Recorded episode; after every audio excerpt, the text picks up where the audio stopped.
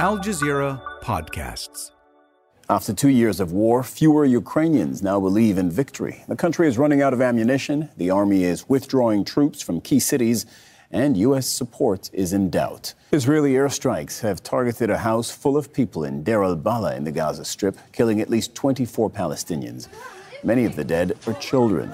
Some of the wounded have been taken to nearby Al Aqsa Hospital. Those are the pictures you're watching now. But the facility has extremely limited capabilities.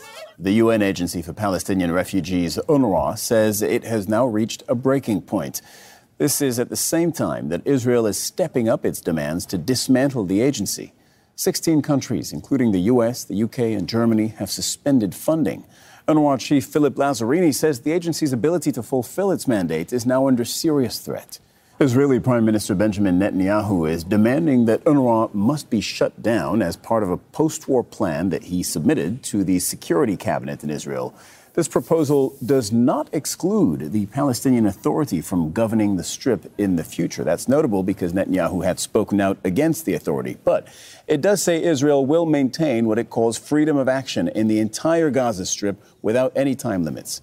It also says Gaza should be completely demilitarized, except for weapons that are necessary to maintain public order. The Palestinians showing up for Friday prayers in the Al Aqsa Mosque in occupied East Jerusalem have been turned away or forcibly removed.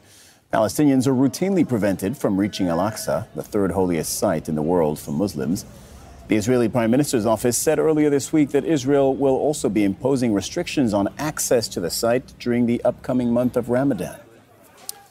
Senior Hamas spokesman Osama Hamdan spoke a short while ago, and he says that Hamas dealt positively with mediators to reach a ceasefire. He also says the Israeli government is unwilling to compromise and that Benjamin Netanyahu is stalling those talks. It's the fifth day of hearings at the International Court of Justice, which is examining the legal consequences of Israel's decades long occupation of Palestinian lands. The UN tasked the World Court with this two years ago. Now, more than 50 countries are providing legal testimony. Most states have called for an end to Israeli occupation and settlement activities. Qatar's representative argued that Israel's occupation is illegal and a threat to international security. On the Inside Story podcast, we examine the consequences of Israel's war on Gaza and its role in the maritime crisis in the Red Sea. Is the region becoming fully militarized?